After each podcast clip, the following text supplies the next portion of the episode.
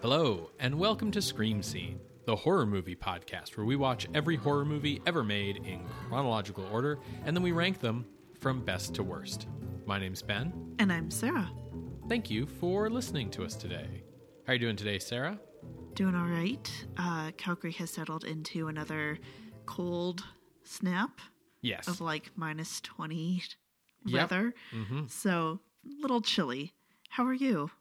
I'm doing all right. Um, I'm sort of like slowly coming out of um, kind of a funk that I was in just in time for the Christmas season and nice, warm, fuzzy feelings about everyone. Nice, warm, fuzzy feelings to keep you warm when the sweaters can't. Yeah. Cool. I am ready to dive into this episode. I'm kind of excited about the research I have to share. So I really don't know what we're getting ourselves into with this one. Like, there's evidence aplenty to suggest that this will be bad, like a bad movie. Okay. And there's evidence, a few, to suggest this might be a good movie. And I, I just don't know because I'd never even heard of this movie before. This week we are watching Die Nackte und der Satan from 1959, directed by Victor Trivas. It is also known by the English title The Head, and it is also also known by the also German title Des Satans Nackte Sklavin. So Do you I'll- want to translate any of that for I'll us? as yeah, well? I'll uh so the original German title directly translated would be The Naked Woman and the Devil. And the second German title would be translated as The Devil's Naked Woman Slave. Okay.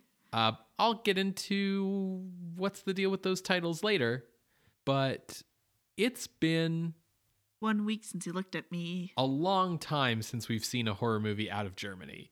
Yeah. Um, perhaps for understandable reasons.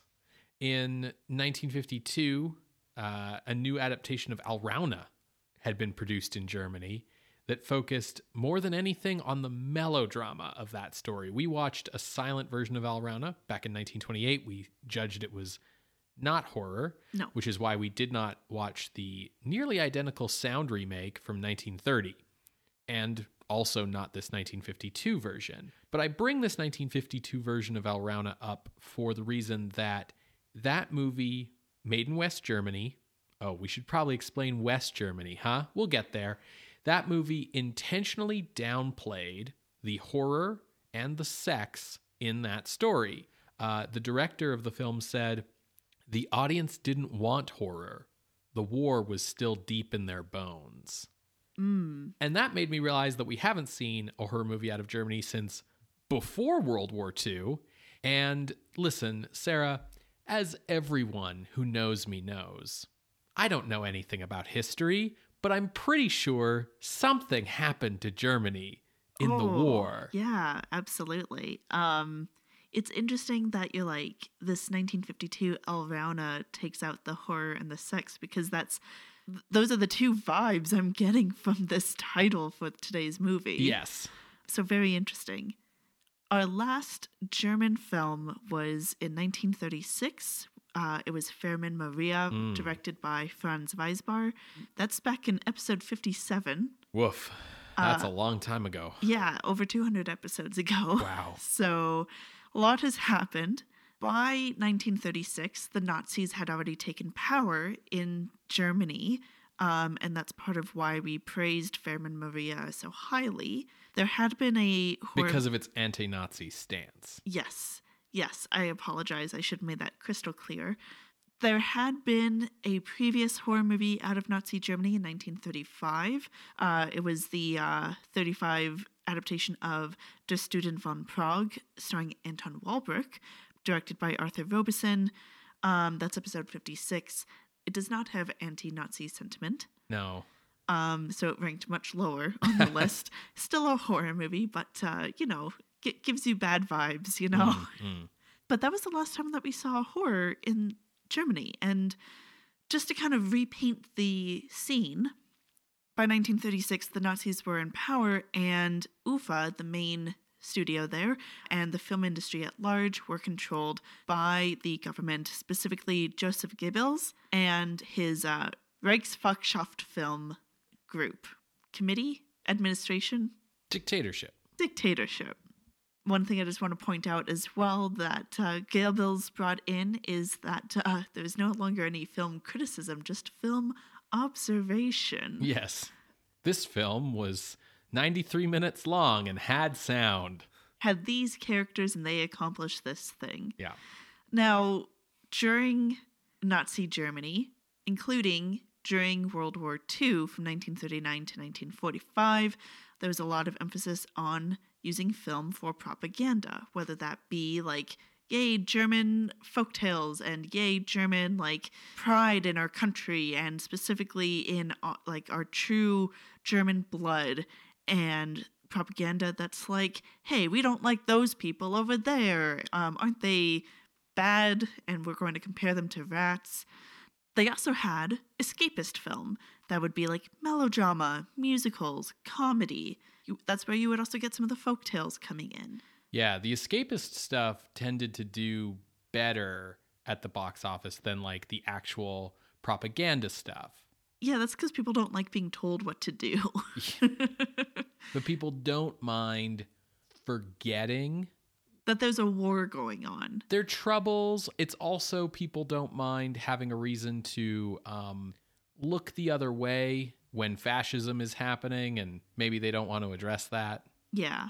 So that's kind of state of the union, I'll say, at this point. This is not a history podcast, and it is also not a war podcast, so I'm going to skip ahead, and it's nearly the end of World War II. I'm going to skip ahead to February 1945 with the Yalta Conference, where our big three of the Allies, the US, the UK, and the USSR, um, they discussed, you know, hey, we're about to win the European side of the war. What do we want the post war organization of Germany to look like? And ultimately, they discussed and decided upon okay, well, we'll split Germany into four occupied zones. The fourth zone being France. There would need to be demilitarization and denazification of Germany. And specifically for Soviets, there would need to be war reparations from Germany.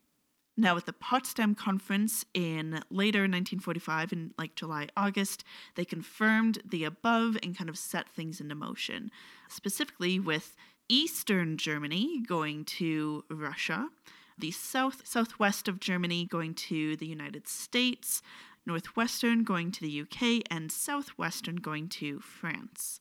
In Berlin, the capital, we have a similar kind of division. Eastern Berlin would go to Russia, northwest to France, central west to the UK, and southwest Berlin to the US. Now, point of fact, this is also administration zones, not like we're taking over. This is our land. The idea Yeah. was these are going to be areas that we will, you know, split the group project work and uh, I'll tackle this, you tackle that, and we'll come together and it'll be a whole project. It'll be a sovereign nation, but we're all kind of administrating our own areas. Yeah, it's this isn't a history podcast, but for those of you who use it as a history podcast, it's worth just reminding that like Germany as a nation was done. Like everyone in the government, like all of the infrastructure, like it it couldn't function as a nation. So the idea of these administrative zones was like get getting you back up on your feet, Germany. Well, it was also seen as necessary for the denazification, Yes, right? absolutely. Because yes, like Hitler committed suicide, so there's no like head of state now, but also all the people who lead the different levels of government. Yeah, they're the all Nazis. Well, they're all Nazis. They all got to get got. Yeah. they all got to go. Yes. Let me- people were executed, but also they, they Yeah, just need yeah. to not be in power anymore. Exactly. So there's just like there's no one to run anything if these guys didn't step in. So that's why it's it's not conquering, it's it's administrating. That was the intent. Yeah. Now, if you know your history, you know Nazi Germany expanded its borders, including to Poland. Mm-hmm. Poland was specifically liberated from Nazis by the Soviets, and the Soviets were like, cool, so Poland's ours now. and that ownership became solidified in the Potsdam Conference as well. So t- that kind of gives you the point of view, the perspective of Stalin and the USSR of like, no, these are ours. This is ours. Yeah, everything we marched through on the way to Berlin, that's that's ours. Yeah. You have to understand that Russia won World War II in Europe, and their attitude towards the US and the UK was like, yeah, I mean, you guys helped, I guess. So after the war, um, it's 1946, and kind of leading up into 1949, these administration zones were created. There would be border checks between each, but from my understanding, the western side, you know, you could kind of move freely. You would still need to check at these places, these border checks, but like, it wasn't a huge deal. Eastern Germany, pretty locked down. Now, as part of the denazification, as we kind of already said, the political structures, the cultural administrations, they all need to be, uh, for lack of a better word, revamped. Uh, let's turn things over. Um, and this is also for like economic associations and groups and such. So people would be removed. They may have gone on trial, either literally with the Nuremberg trials or like a social trial of like, hey, I heard Bob worked with the Nazis. Let's just ostracize him for now. Cancel culture was a real problem in post war Germany. And in revamping these cultural institutions, uh, this would include Goebbels' Reichswirtschaft. So, film Yeah. in Germany, hmm the existing film infrastructure all happened to be in Eastern Germany. Mm. Yes. Um, so the USSR had theaters open like immediately, like May 1945. Right. We're opening the cinemas, we're getting people in. Let's import some of our own Soviet films, get them watching stuff.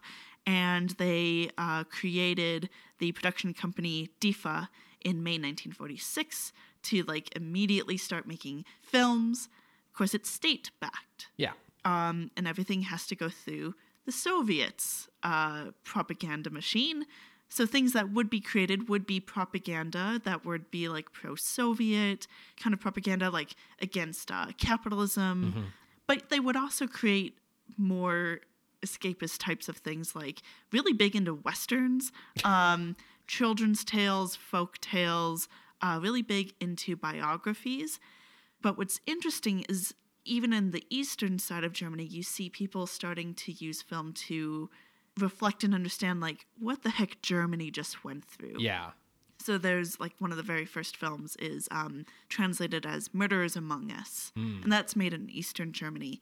And it's like, well, you know, I was a good person, but that person down the street, he was a Nazi, he was a murderer. They're all among us. So we have to like root them out. When you talk about how all the film infrastructure was in Eastern Germany, I feel like it's good to stop and just like remind or maybe even inform some of our listeners that so, you know, Germany split into Eastern and Western zones. Berlin split into Eastern and Western zones. Berlin not located in the center of the country, located in the Eastern zone. yes. So, um, with Berlin kind of having a lot of the film infrastructure and being in Eastern Germany, because we you you and I were talking about this the other night, but like when you're a kid and you kind of hear about this stuff, you get this image of like, yeah, they just split the country straight down the middle, right? Which is not quite how it happened. No, and Berlin being like right in the middle there. Yeah. Kind of split right through. But no, that's not. Berlin was completely surrounded by Eastern Germany, Yes. uh, which is, yes, a very important thing to note here because I do make reference to it later. Yeah, it's complicated. We'll get there. In Western Germany, they need to build up that infrastructure from scratch, and they kind of centered everything around Munich, which is kind of in like the the U.S. administrated zone. Part of this meant bunch of Americans in Munich looking at some Germans being like, "You want to be a star, don't you?" Oh God. Um so the Motion Picture of America Association Yeah. lobbied The to- MPAA, yeah. yeah, lobbied to have the US administration of West Germany remove the import quota that was originally there during like the Weimar Republic um, to be like we're going to focus on like German films and you can only import this many foreign films. So now you have like a shit ton of American specifically, but some UK stuff coming into Western Germany.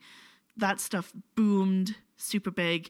Um, but then they also use that money with the boom in cinemas to build the infrastructure and have multiple production companies come up.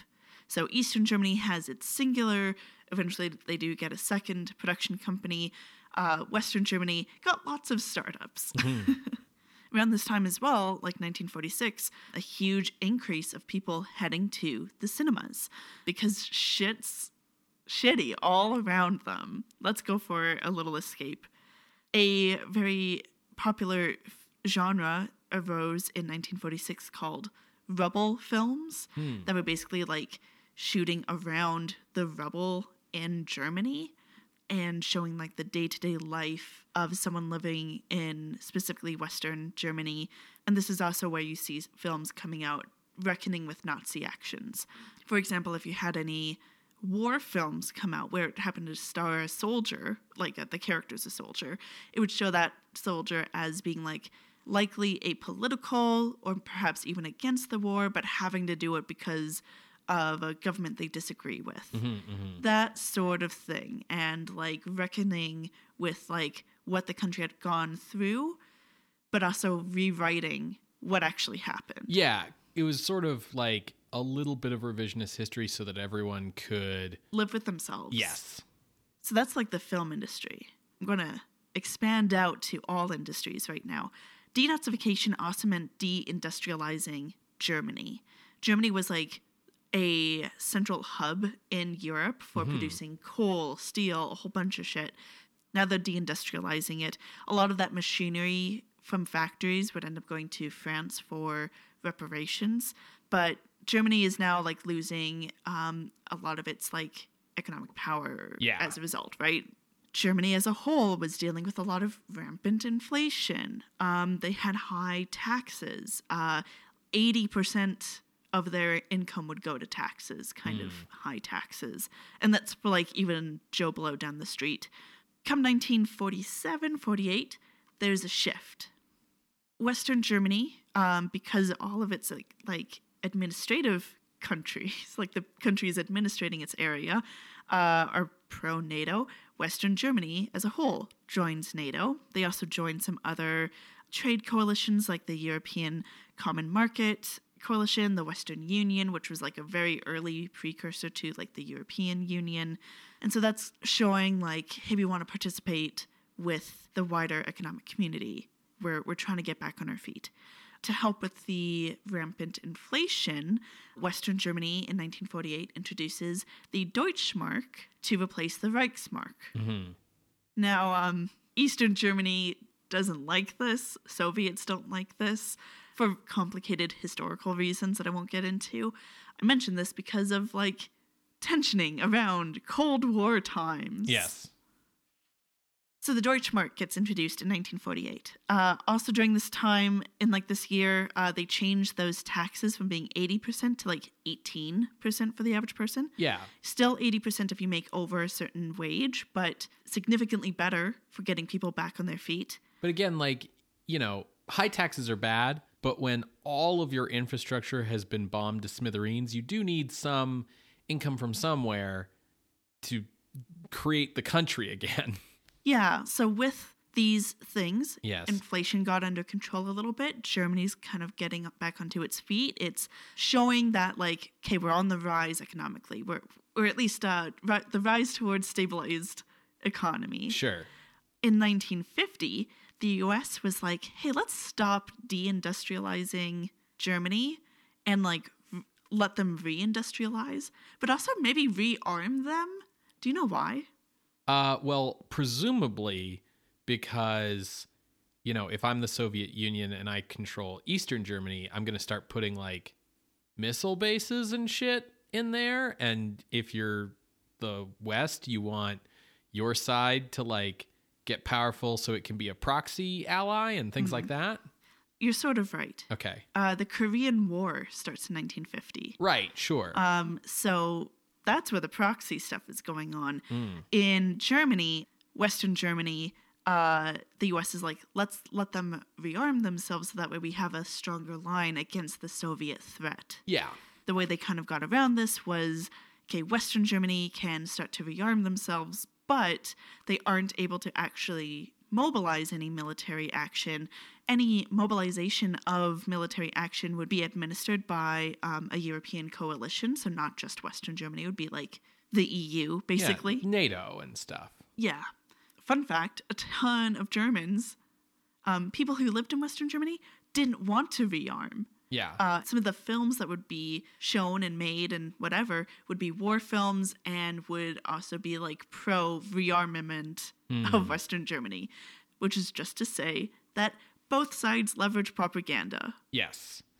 So, with all of these changes, reindustrialization, new currency, Western Germany is seeing lots of economic prosperity. Um, Eastern Germany as well, but to a much lesser extent. And that prosperity extends to film.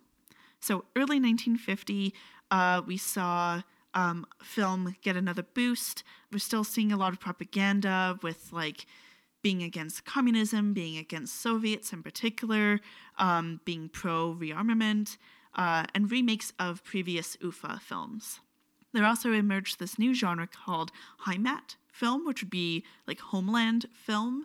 Um, again, kind of speaking to that revisionist history a little bit. And war films really got a boost here because of the Korean War as well.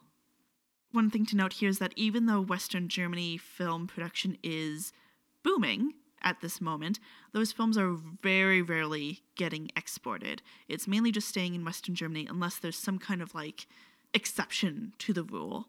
And it's not like uh, purposefully not getting exported, it's just like no one has interest. Yeah. Eastern Germany is continuing with Soviet backed film production companies, but now Eastern Germany writ large is kind of seeing people leave for Western Germany because there's better economics over there. Already things were really tight for immigration, but even with those tight controls, they're seeing this kind of brain drain of sorts. So you get stricter border control between East and West, and including in Berlin, um, tighter immigration. And ultimately, this trend leads to the Berlin Wall being created in 1961, which is a wall that was fully around Western Berlin to uh, keep Eastern German citizens from trying to escape into the West. Yeah. So I had mentioned that in like the 1950s, like the early 1950s, we're seeing a huge increase of people going to the cinemas, mainly because they have extra cash. Well, 1956 was like the height of Western Germans going to cinemas, and then that started to kind of fall and decline. People just kind of like, you know, oh, that was neat. I'm good. I don't need to go see the next Charlie Chaplin film. Um, Probably not, but Uh, I also want to point out that in 1953, there were about a million television sets in Western Germany. So, not a huge amount, but it's going to increase through the 50s. So, that could also be why attendance is going down. Now, it's not like dropping, but it's enough that people are like, oh, maybe we should kind of expand out what we're doing and look at genre films. So, for example, in 1959, there was an increase of like film noir genre from specifically the Rialto production company. Um, and I think that's likely why it's 1959 and now we're seeing this horror movie coming out. yeah. So thank you for setting the context. Yeah, if anyone wants more information about Western Germany and Eastern Germany history and film context, uh, feel free to email, but uh, I don't think it's super relevant. Yeah. So I had forgotten like exactly when the Berlin Wall was built, and I always forget that like you know things went on for quite a while before they built the wall. So yeah, we're actually like in a pre-wall period here. But we are talking about this is a West German film, and so it was made in Munich. And to bring things back to that Alraune remake that I mentioned, uh, where they were, you know, the director said that people didn't want horror because like the memory of the war was too fresh. The reason they didn't want sex was the church. Like the church had gotten like really conservative and really like clamping down on like moral values and things like that.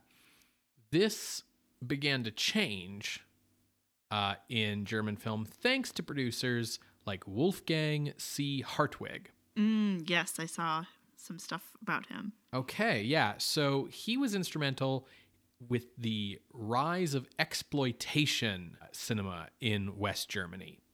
So his first film as a producer was a highly controversial 1953 documentary, Bis fünf nach zwölf, or Until Five Past Twelve, which uh, only used archival footage to tell the story of the mass delusion of Nazism, a form of government that could only last until five past 12, uh, which I believe is the time that Hitler shot himself. Okay. This film was immediately banned by the government. Like it came out and people were upset. And so it was immediately banned. It was also sued by the rights holders of the footage. Sure. Now, a lot of this was like newsreel footage um, and archival footage. It was one of those like, we'll hear the Nazis like explain themselves in their own words kind of thing. But a lot of the footage was taken from like old Leni Riefenstahl films, and like Triumph of the Will. Mm-hmm. And her position was like, that's my movie. You can't just take footage from my movie. And Wolfgang Hartwig's position was that movie was state funded. It belongs to the people. They are both in the right in that sense, I guess. So, yeah, very controversial documentary, but it taught uh, Hartwig the age old adage that no publicity is bad publicity. And so he began producing a series of films he called Sittenfilme, or Vice films, Yeah. uh, which he made 15 of from 1957 to 1962, all economically produced quickly and cheaply. You know, your standard exploitation film stuff. Absolutely. Uh, and while like Hartwig would eventually like go on to do different things, um, like after the Sitten films, he went straight into like softcore porn for a little while, and then That sees a rise in the 1960s. yes, that's a that's a 1960s thing. Um, and then after that, he like parlayed all of that success financially into becoming like a legitimate movie producer, um, like rising up to become the producer of the big budget World War II epic Cross of Iron, directed by Sam Peckinpah in 1977. Um, and I, and he lived until like 2015. Like he did well for himself. Um, but it is in the context of his exploitation films that we must understand this episode's movie. Okay. So, um, with an eye to stirring up controversy, we now can understand sort of uh, why produce a horror film, and also like Why, why, title it The Naked Woman Yes. with Satan? yes, uh, why why it has this provocative title of uh, Die Nackte und der Satan, um, which should really be understood as only metaphorically related to the movie's plot. Okay. The screenplay uh, is sort of a derivative plot about a mad scientist swapping heads to give a woman with uh, kyphosis a new, different body. And it was written by Victor Trivas, who also directed the movie. So, you know, cheap. Trivas was born to Jewish parents in Russia in 1896, at least according to him. Uh, there are also sources that indicate he was born to Hungarian parents in Switzerland. Now, Trivas would tell you that uh, as a young man, he learned the art of film craft by working in the crews of director Sergei Eisenstein in the 1910s. Sure, he did. Or, if you believe that he was born in Switzerland instead of Russia, then sources show that he graduated with a degree in architecture uh, in Switzerland, in Geneva. So, you know, who's, who's to say what's real? But what we do know for sure is that Trivas moved to Berlin in the mid 1920s and uh, joined the film industry there, uh, at first as an art director, before rising up to become a writer and then a director. Uh, he did a number of feature films in Germany in the 20s and 30s. His 1931 anti war film Niemandsland was banned by the Nazis in 1940. And so Trivas fled to Paris and then slightly later in 1940 fled to the United States. In the United States, he worked solely as a writer. Um, he did a bunch of different uh, movies there, including Song of Russia in 1954, a very popular pro Russia propaganda movie that suddenly just never got shown again in the United States after the end of World War II. Um, and he also uh, wrote The Stranger uh, for Orson Welles in 1946, for which he was nominated for an Academy Award. That's a very good movie. Very good movie. Dross returned to Germany in 1959, and this was his first film back. He would work on a few other low budget productions after this uh, before retiring, and he passed away in 1970. The film's cinematography is by Jorg Krause, um, whose career in film stretches back like as far as Trivas, like back to the 1920s. Uh, he worked regularly in Germany on German films throughout the 30s, 40s, 50s, and 60s, and he is best known in the West as the cinematographer of Stanley Kubrick's Paths of Glory, uh, which was shot in Munich. Now, in bringing up Jorg Krause, I have to bring up a uh, like reality of watching this movie, which is that there's like a non-zero chance that people who worked on this movie were Nazis. Um, denazification could not go as far as some people wanted it to. In the immediate post-war era, it was like, cool, let's get rid of everyone who was a Nazi. That ended up being like so 10% of the German population were card carrying members, let alone people who like Supported the supported cause. it and, and all of that. Well, and then the issue became like, what do you, what is a Nazi? Like, how, where do you draw the line? Because, for example, in the film industry, there was sort of this attitude of like, well, the film industry was controlled by the Nazis. It was, you know, Goebbels' propaganda machine. So, like, obviously, if you fled Germany and went and worked in other countries during the war, we'll invite you back, you know? Fritz Lang, come on home. But if you stayed in Germany during the war, well, then either you were a Nazi or you were someone who didn't mind working for Nazis and taking Nazi money to make Nazi backed films, which means you were a collaborator. So you're still a Nazi. And it became this very difficult thing of like people being like, well, but you know, I needed work. Like you needed, I needed food. I needed to put food on the table. Like, what was I supposed to do?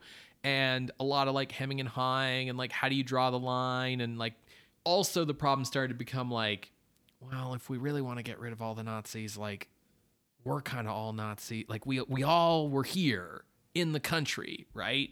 And so denazification kind of backed off after a while and started turning a blind eye to things because it was just it became kind of clear that like we wouldn't have enough people left over. yeah, it tended to just focus on like heads of administration, maybe the subordinates, maybe. Yeah. Um, but by and large, uh, definitely not as far as some people would like. But it definitely is a complicated issue, and where one person feels would not be the same. Yeah. Um, if you want to learn more about the gray lines about that, Deep Space Nine is a great example of Space Nine. really like dealing with those ideas and where that line is. Um, and so I'll I'll just kind of say that like you know, the other part of it I think too was like heads of administration, people who did war crimes, and uh, also like you know just like today's kind of like who gets canceled and who doesn't. It was like who do we want to make a big stink about? Who's a celebrity that nobody likes anyway? Like that kind of stuff. Very political. So yeah, all of which is to say that like I'm sorry, but I can't give you like an accounting of who Yeah. who made this movie maybe a Nazi or not. People like Jorg Krause who like worked regularly and didn't leave the country were the kind of people who you know were under suspicion and stuff.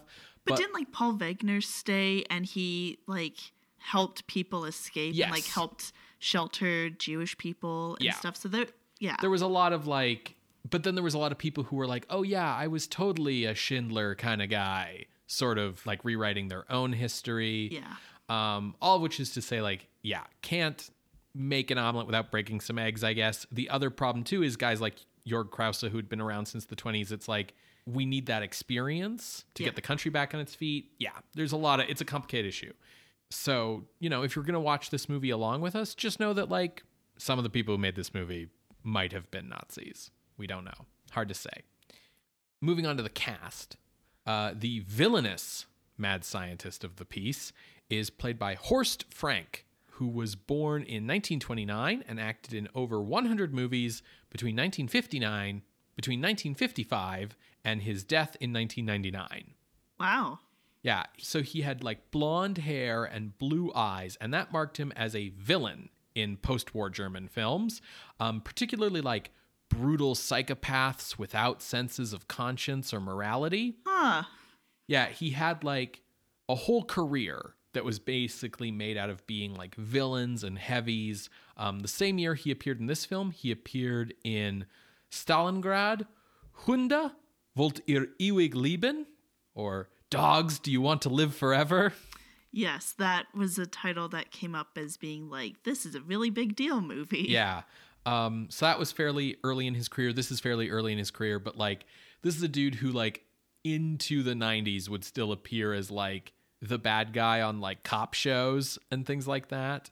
The role of the good mad scientist uh, is played So, so maybe just like a little perturbed. Right. Not just mad. um, uh, is played by Swiss French actor Michel Simon, and he was born in 1895, and he worked his way up from circus performer to respected stage actor to film star over the course of the 1910s, 20s, and 30s.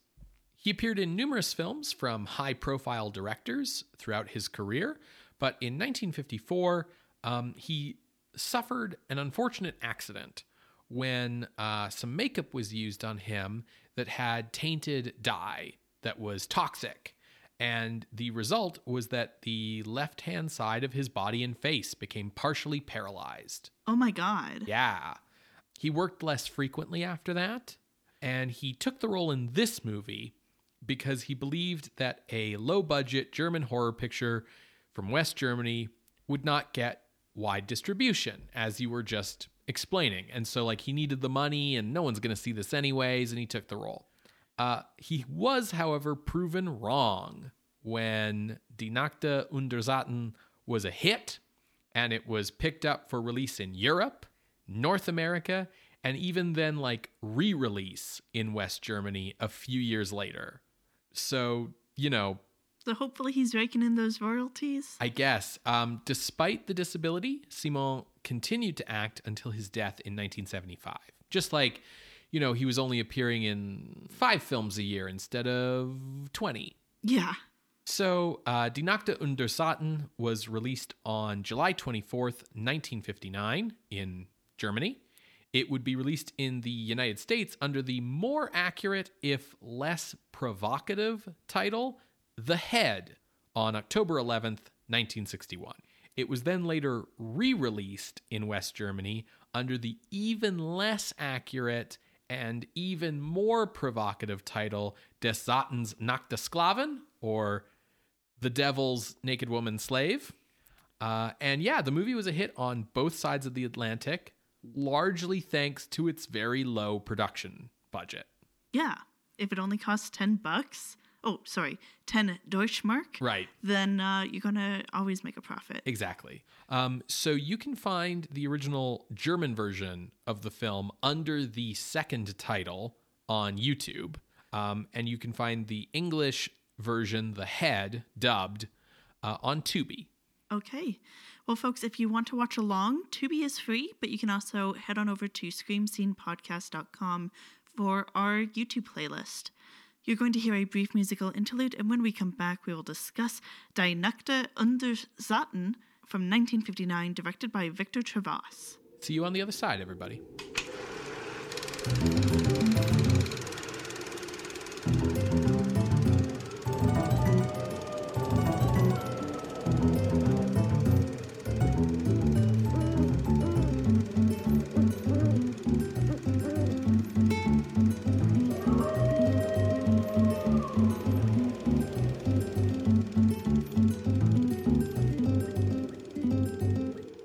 Welcome back to Scream Scene. We just finished watching Die Nackte und der Satan from 1959, directed by Victor Trivas. Ben, first thoughts.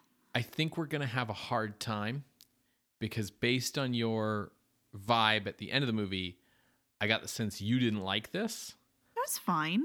Um, whereas I actually, I have to admit, did like this. Its uh, score is a little odd sometimes. It's challenging. Yeah, that's certainly one of the, the aspects of this movie that I would consider challenging. It's got some issues. Um, weirdly enough, the more I watched, the more I liked, and the more I was like, oh, this is a horror movie. Okay. Yeah, no, I would agree it's a horror movie. Yeah. There were stretches of the movie where I wasn't sure, but Mm. Mm. uh, the story's very familiar. Yes. Let me lay out the land of our characters. We have Dr. Abel, who is our older scientist, Dr. Burke, who is his um, mentee scientist. Uh, I was like, what is the opposite of mentor? Right, mentee. And then they also have Bert, who is an engineer.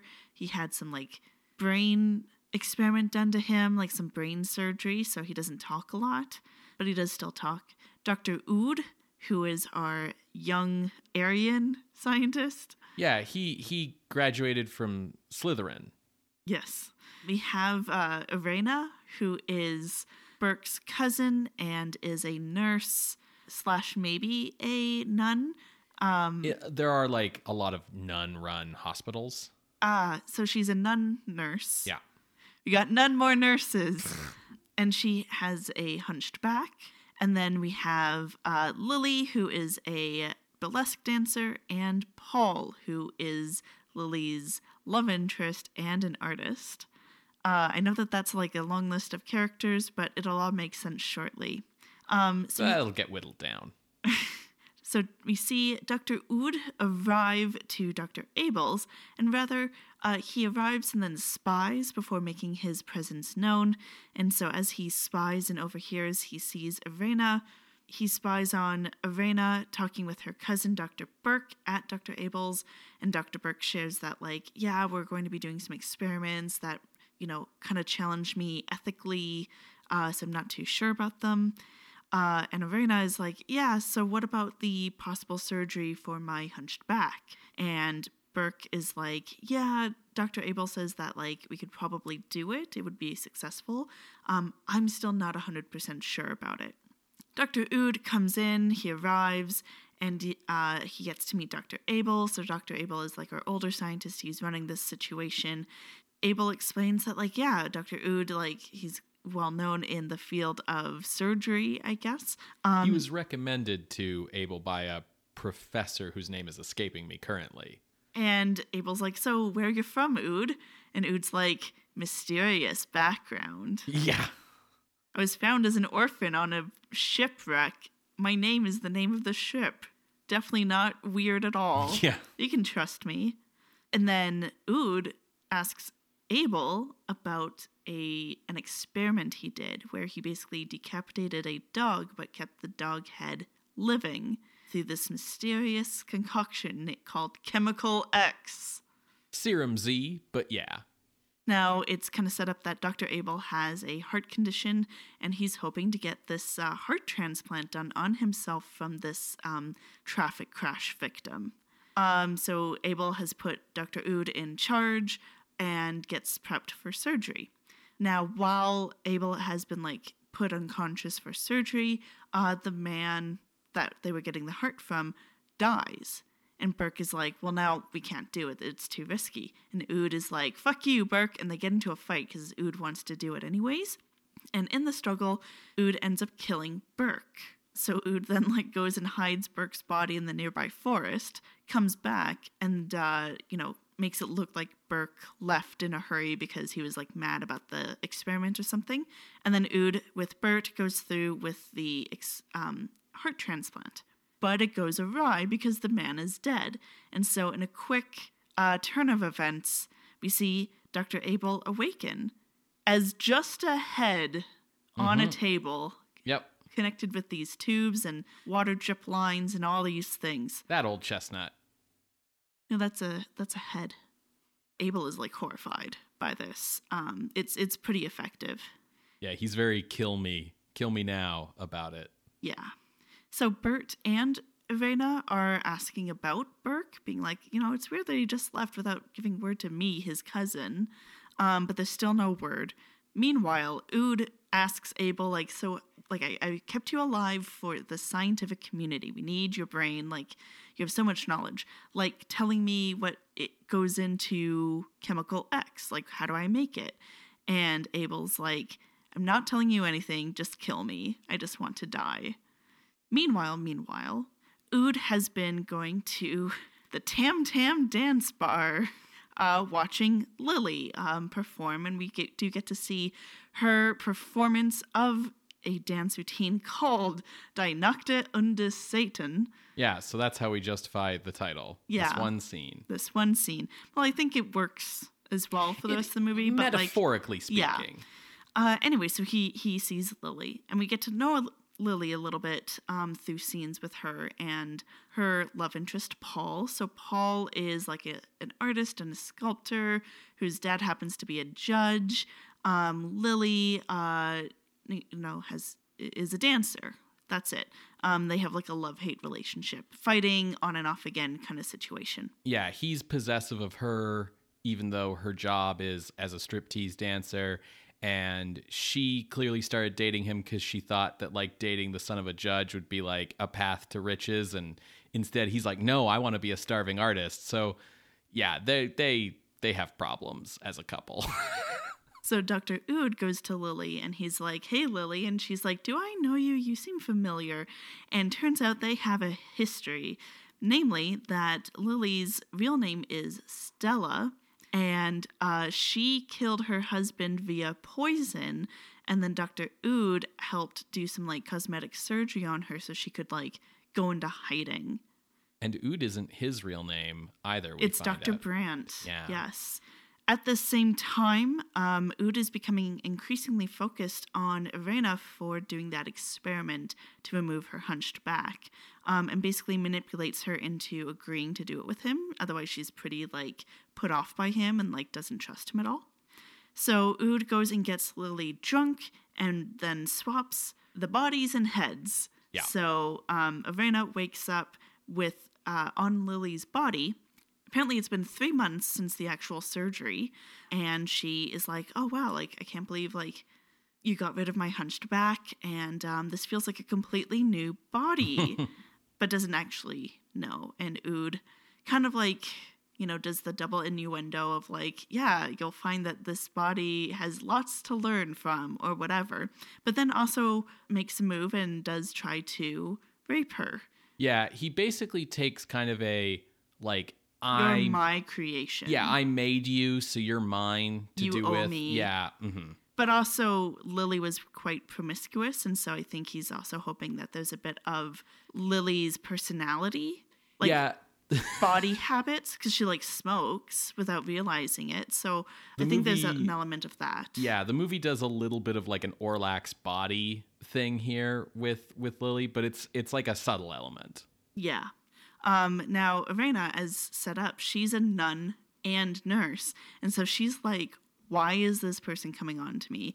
And is like, why are you attacking me? So she goes and runs through the house and finds a way to escape.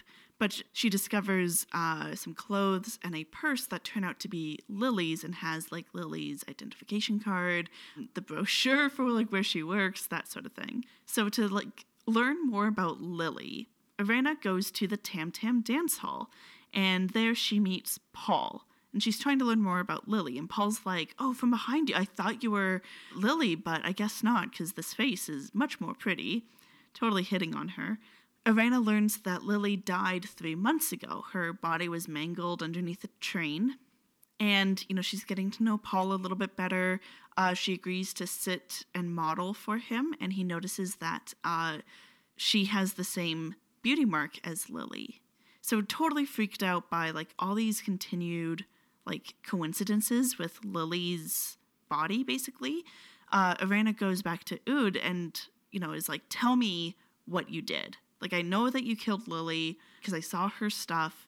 Like what is going on?" And Doctor Ood reveals it all. Swapped your bodies. Lily's dead, and she gets to see Abel's head. Uh, and Abel is immediately like, kill me, take these tubes out. So then we get a bit of a back and forth of Irena getting locked up. She runs away and escapes to Paul, tells him everything. In doing so, uh, she and Paul sleep together. Ood had followed her and starts a fire in order to kidnap Irena again and is like, oh, uh, you're too good for me, but not too good for the artist. Like something like that. Like he's jealous of Yeah. Paul. And, you know, says these phrases that make it sound like he's like saying that you're under my control, which if this was like a Universal movie, he would literally have hypnotic control, but he doesn't indicate that here. And he ends up raping Irena twice. Paul goes to the police because he knows everything. And the police are like, why would we believe you about any of this? And then they realize, oh, he's a judge's son. So I guess we better look into this. So they head over to Dr. Ood's house. At that same time, Bert and Abel are conspiring against Ood. Ood overhears and ends up shooting Bert, and then in a manic rage, kills Abel and then sets fire to the house just as the cops are arriving. Um, gets rescued by Paul, and Ood, in this kind of manic daze, heads up to the roof and then like walks off of the roof and falls and dies. Uh, and the film ends with Paul saying to Irena, uh, "Don't worry, you're free from him."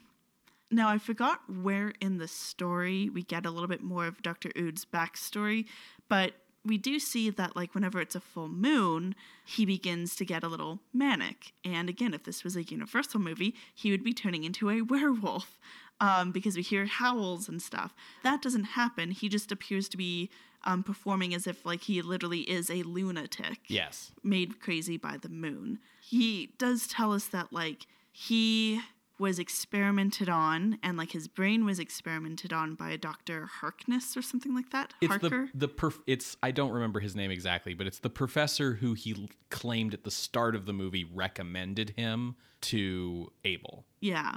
And this professor made Dr. Ood a genius, but also subject to these fits of manic behavior. Mm-hmm. And as I already set up, he changed Stella's face into Lily's. Yeah. So that's Dr. Ood's backstory, but we, we do get that established. Yeah, and that's why he ends up like walking off the roof because it's a full moon out, and he sees that, and he goes into one of these manic fits. And that's the end. So, yeah, I I liked this movie. There's a bit that made me laugh uh, that you you glossed over, which is fine, where people keep asking about Burke and Yeah. like Burke's disappearance. Eventually, Bert finds Burke, uh, which is how he clues in that um, Ood is bad news. But earlier, uh, Ood is booed. Ood is booed. Irena, before the surgery, calls up Ood and she's like, Do you know what's happened to my cousin? And Ood's like, Yeah, we still haven't heard from him. It's been two weeks. And she's like, Well, did you put in a missing persons report? And he's like, Of course I put in a missing persons report. And then he gets off the phone with her and phones the police to put in the missing persons report. Yeah. And it just reminded me of like, you know, every time that someone has had a significant other be like, hey, have you taken out the trash today or emptied the dishwasher? And, you know, the other person is like, oh, yeah, I've absolutely done that. And then, like, immediately quickly goes and does it. Sure. um, another kind of funny thing with the police, I don't know if this was just the sound effect they used or what cops and their sirens actually sounded like in Western Germany, but uh, it sounded like a clown car wee wow. It, it did. It also kind of just sounded like someone on a trombone going Yeah. like, "Wow, wow." So it was a little comical, which Mm-hmm. undercut the climax. The other thing that would undercut the movie is um, the odd scoring. Yeah. I think so. They go for like this jazzy bit every now and then, and I think that works wh- on certain scenes where it's used, particularly when it's used with Lily um, and her dance scenes.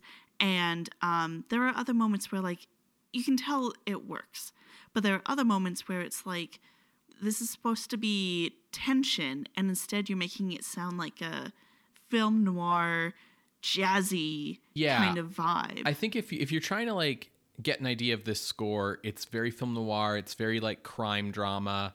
It's like kind of has two modes. It's got like a uh, like syncopated kind of like we're in a chase scene mode, and it's got like a, a sexy babe just walked in the room kind of mode.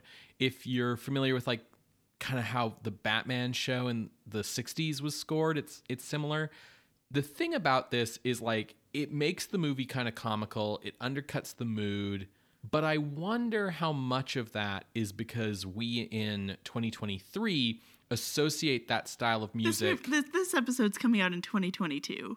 okay, we here in 2022 uh, associate that style of music with like certain genres We're like we hear that and we go, that's sexy lady music or that's like chase down an alley music because of the way that music has been like stereotyped to certain genres versus like in 1959, that's just what contemporary music sounded like Sure. like it, it, it almost feels like you know if in 50 years someone was watching a movie from the 2010s and they were like why is there so much synth in this score this isn't a sci-fi movie like Sure. that kind of thing So I will like remind folks that film noir was seeing a resurgence in Western Germany, particularly in like 1958 and mm-hmm. 1959. So perhaps they were trying to use the jazz to emulate that because they have never really done horror, and so that would be like a horror adjacent genre sure to crime kind of movies and, bring it in. Yeah. So that that could be it.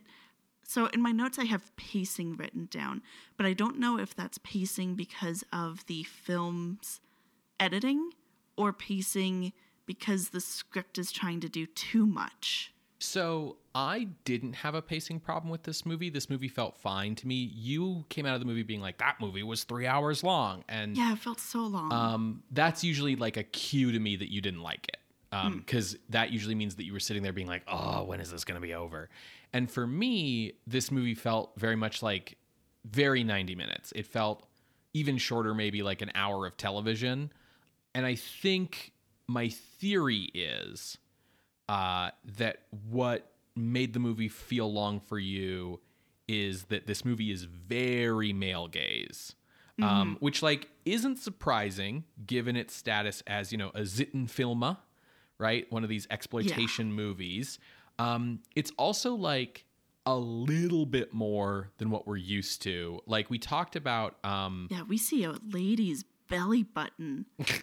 We'd never see that in America. but even like like there's you know the striptease scenes Yeah. um which to be honest like we've seen similar stuff by this point in like um horrors from the black museum right had some of that kind of action going on what felt newer to me was like stuff where Irena's like blouse is undone practically to like her belly button and she's like breathing heavily and you see like her breasts heaving and stuff and like lit so that you can see them and so on so it, it feels like a little bit more than we're used to presumably because we're in europe i guess and the like Oh no, they were absolutely pushing yeah.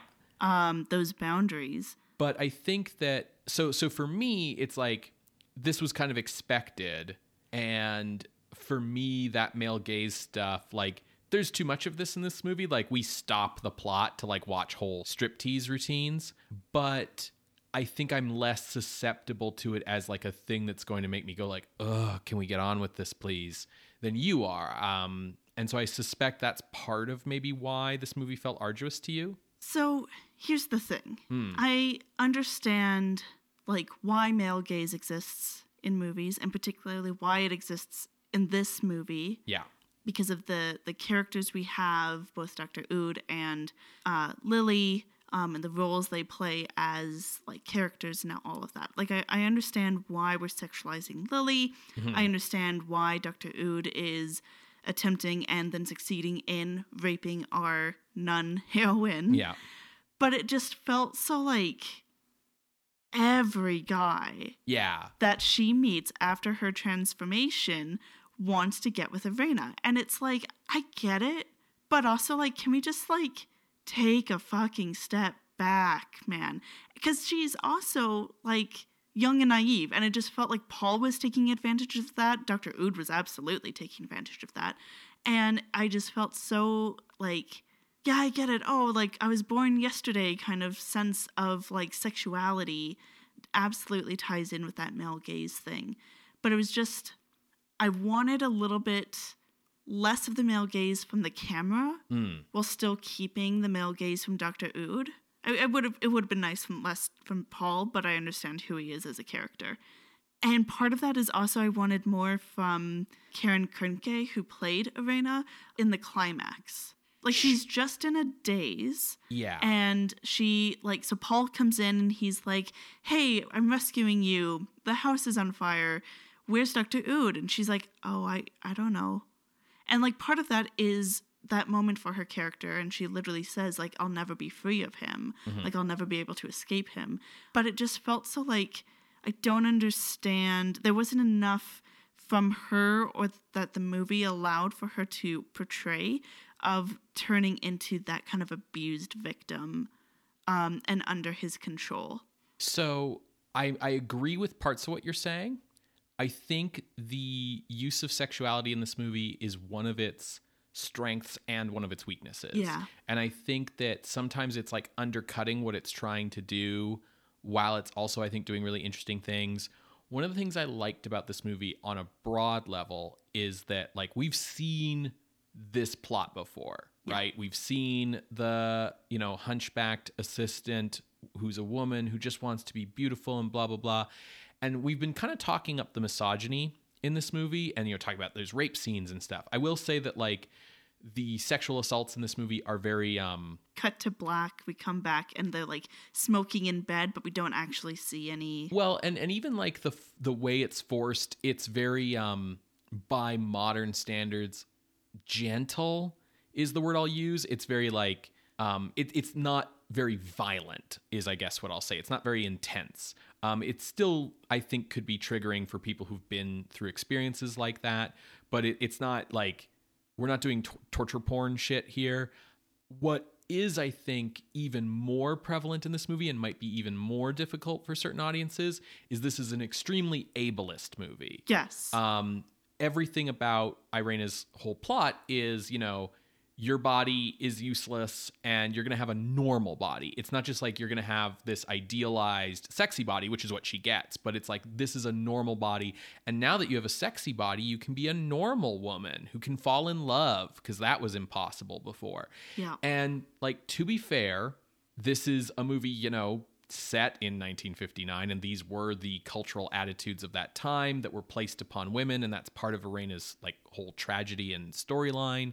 So it's not like untrue, but it is something that I think for a modern audience might be like very difficult to get through. It's something that we saw in those old 1940s Universal movies as well, but it was kind of downplayed. And it was downplayed there in the same way that a lot of other things in these stories were downplayed.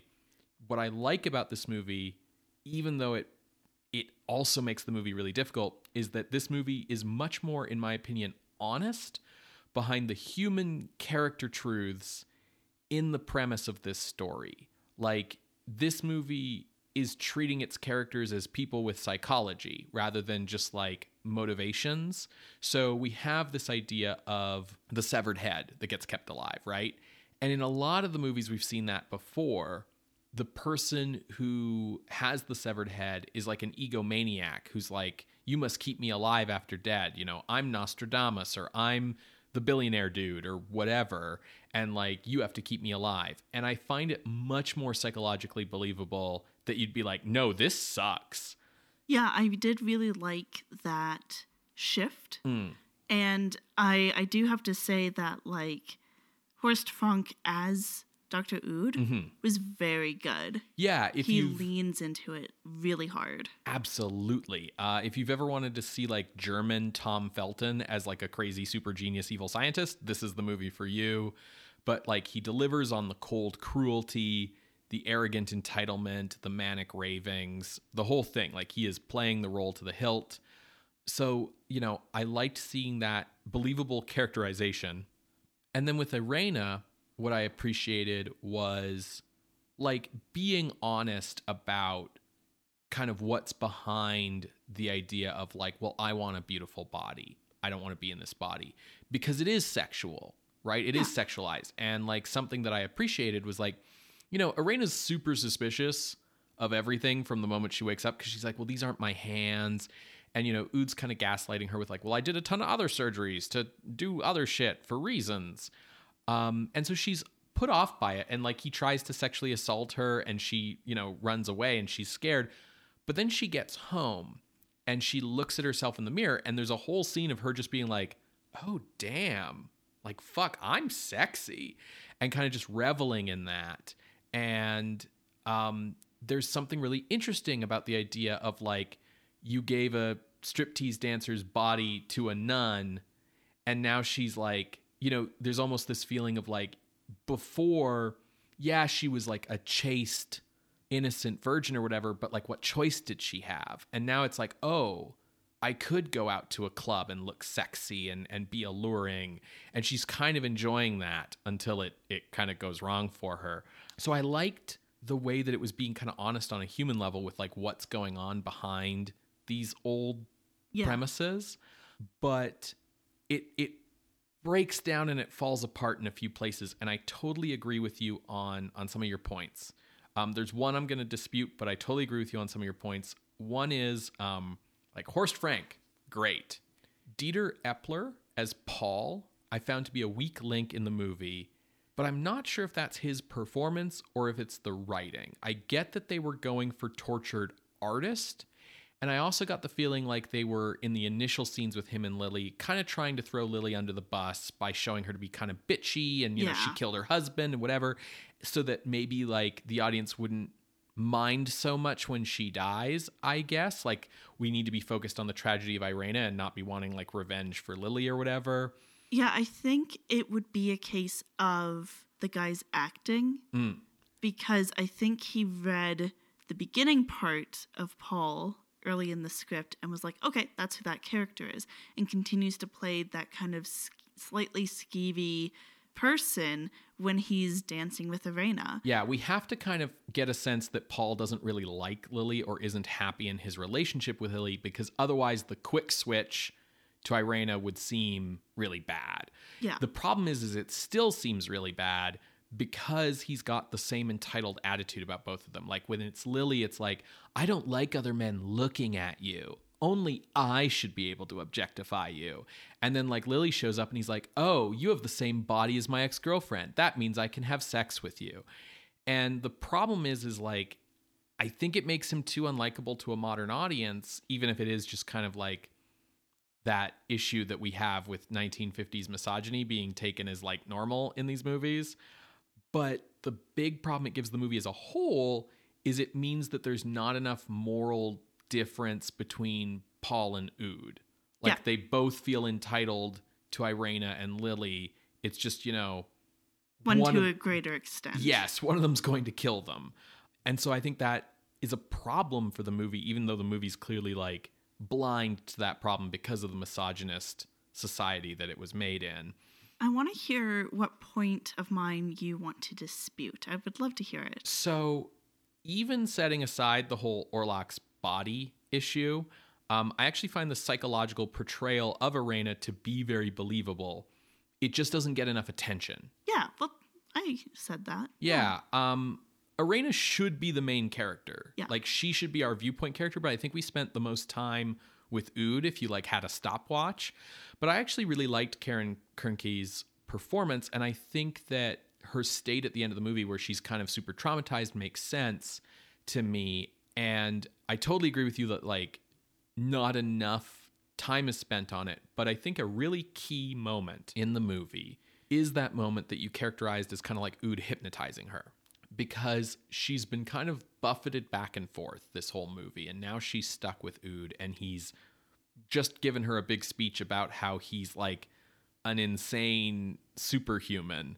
And he's like you're mine and i created you and everything about you. And you know he gives a speech about like those three months when you were unconscious like i was by your bedside the whole time and like you wouldn't even be alive if it wasn't for me.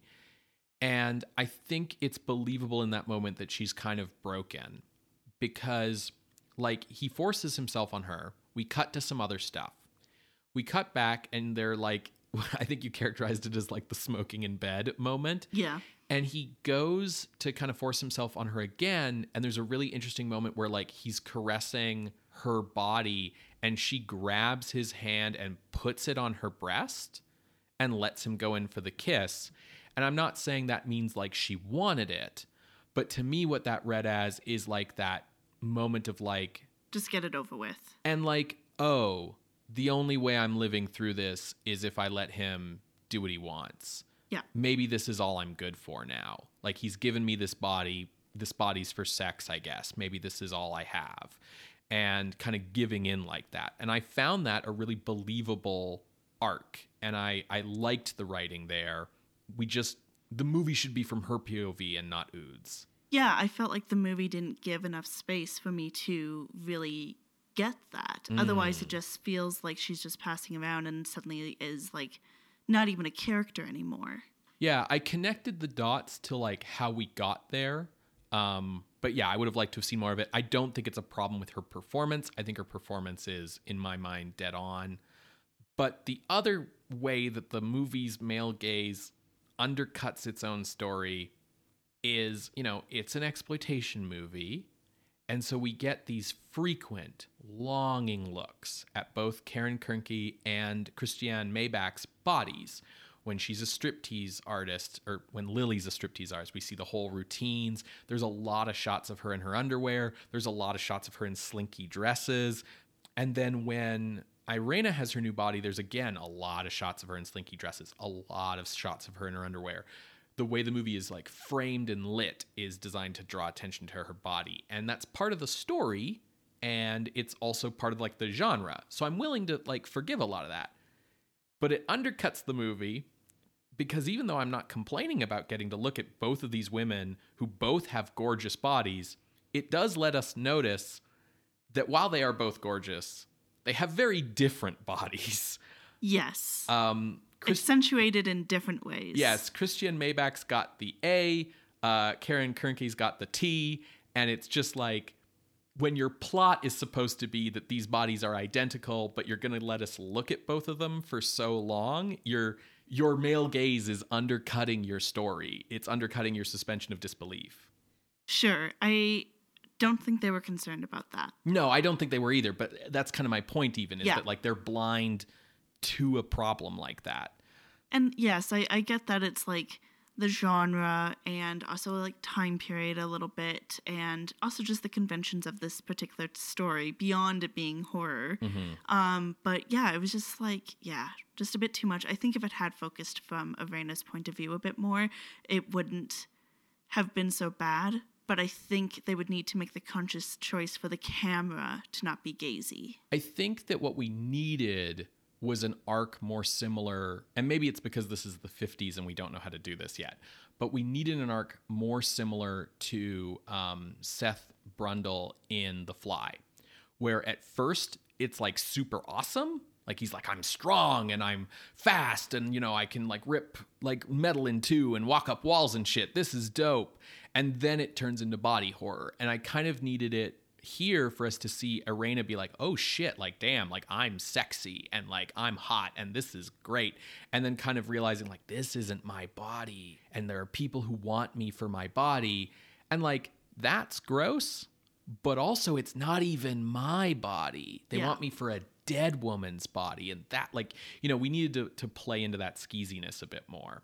Before we go into ranking, I do want to quickly shout out some stuff that I did like about this movie that contributed to my high opinion of it, which is that you know for a exploitation movie uh, with a low budget, you know, and I know what these kind of movies look like when they come out of the states. Production design and lighting and camera movement is really effective in this film. Yes. Um, it really shows kind of how the director and the cinematographer's careers harken back to the 1920s. Yeah, and I think uh, you can also see where some of these folks go in the future, like in the case of the producer doing softcore porn Yeah. later, um, but also the route for the guy who plays Dr. Ood. Like, Yes. It absolutely makes sense for that. Yeah. So I did really like um, this movie from like a filmmaking perspective. Well, let's move on to ranking. Okay. So um, I suspect I'm going to be higher than you. Um, I've got my range is about 20 movies or so. Mine's like 14, so why don't I go first? Okay. I was thinking about Horst Frank's performance as Dr. Ood, and I really did like it. And I was thinking about, okay, what performance felt comparable in terms of like how much it like held up the movie as well. Um, the other parts of this movie are also very good, so it wasn't like the only thing propping it up. But I was just thinking like what else was like similar in other films, and my eyes were drawn to Captive Wild Woman at number 151. Oh, sure. because of John Carradine. And we originally ranked Captive Wild Woman, the very first Paula Dupree movie, very high as a result of John Carradine, mm-hmm. and then reconsidered and moved it down. So I was like, okay, this feels like a good floor because everything else about Die Nackte is much better Right. than Captive Wild Woman. Yeah. The the parts that Horst Frank aren't in are not stock footage from a different movie. Yes. Yeah. Looking up, um, and actually last week's movie, uh, The Killer Shrews, is at 140. Um, but I felt like the making of this movie, the performances were better. So I continued looking up. And then I came to 137, Phantom of the Rue Morgue from 1954. That movie has, you know, a similar thing about um, a guy feeling ownership over women. And then he uses his orangutan to go kill them. Right. Um, but it also had like a lot of gore and it had, you know, the color to help with the shock of that. But I felt like that was a good ceiling for me um, because that movie had misogyny, but it wasn't undercut by it, despite it also being like an adaptation of this really weird story. Got it. Um, so that's my range 137 to 151. Okay. So I am looking higher than you. Um, I was looking at other German movies on the list and Oh, trying to kind of balance from there. And what I ended up kind of taking for a starting point was Orlacs Hände um, at 123. That makes sense. And what I liked about this movie is like there's this implication that maybe Irena now kind of wants to smoke and dance and fuck because she's got Lily's body. But it's also just as psychologically believable that like if you woke up one day with a sexy body, you'd be like, "Oh damn, maybe I could like go out and do these things that I could never do before." And it have nothing to do with like the body's controlling you or whatever. Whereas like Orlacs Hände basically is like 70 minutes of Conrad Veidt looking at his hands in a very big room and going, My hands! And then like 20 minutes of the most complicated conspiracy you've ever heard of. So I kind of thought this was better.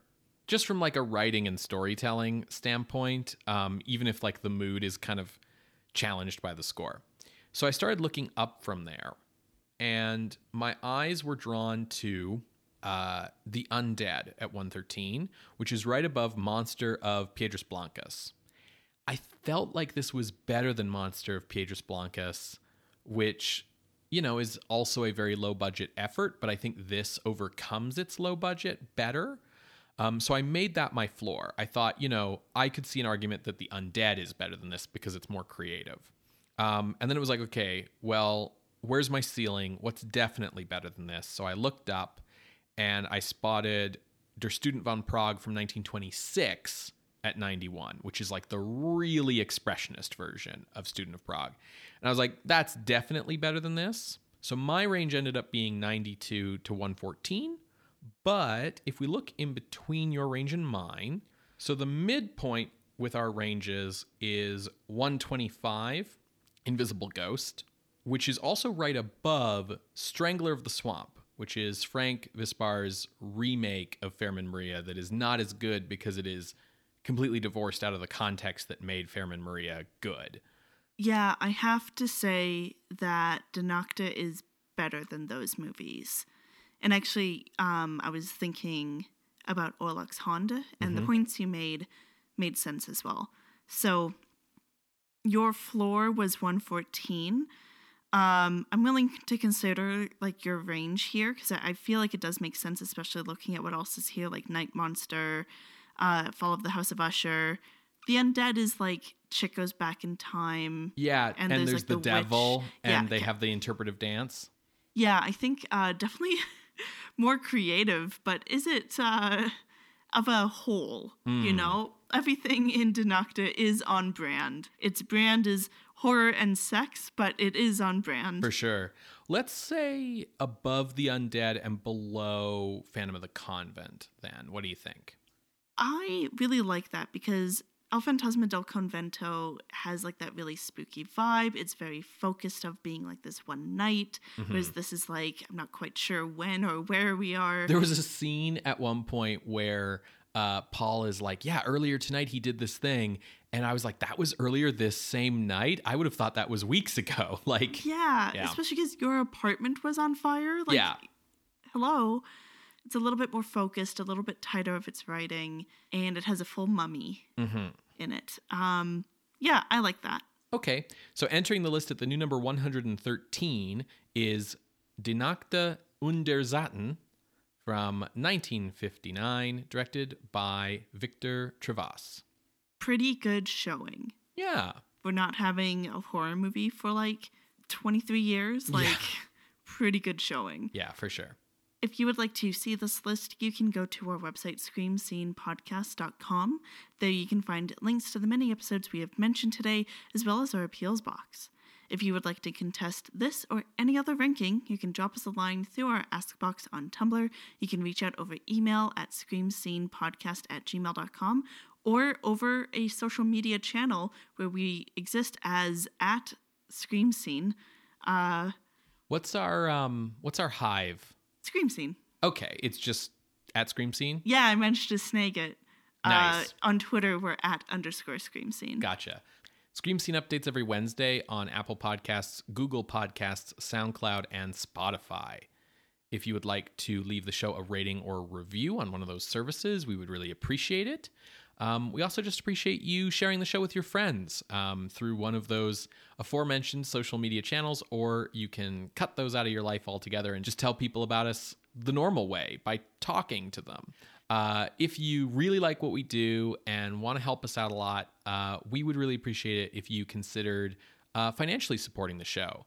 If you go to patreon.com slash scream scene podcast, you can sign up to become a patron of the night for as little as a dollar a month. Patrons at the $5 and $10 levels get access to regular bonus content, and patrons of all levels get to vote on our monthly horror adjacent bonus episode. Uh, what movie we're going to do for that episode.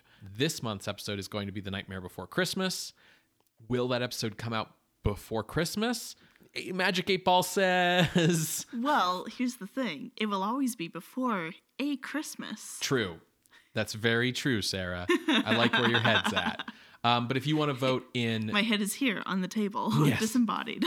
If you want to vote in January's poll, sign up to become a patron at patreon.com slash scream scene podcast. The theme is New Year, New Me, and currently it looks like Death Becomes Her is winning. Yes. So, what are we watching next week, Ben? Next week, Sarah, we have our third William Castle film Ooh. starring Vincent Price. It's The Tingler. Ooh.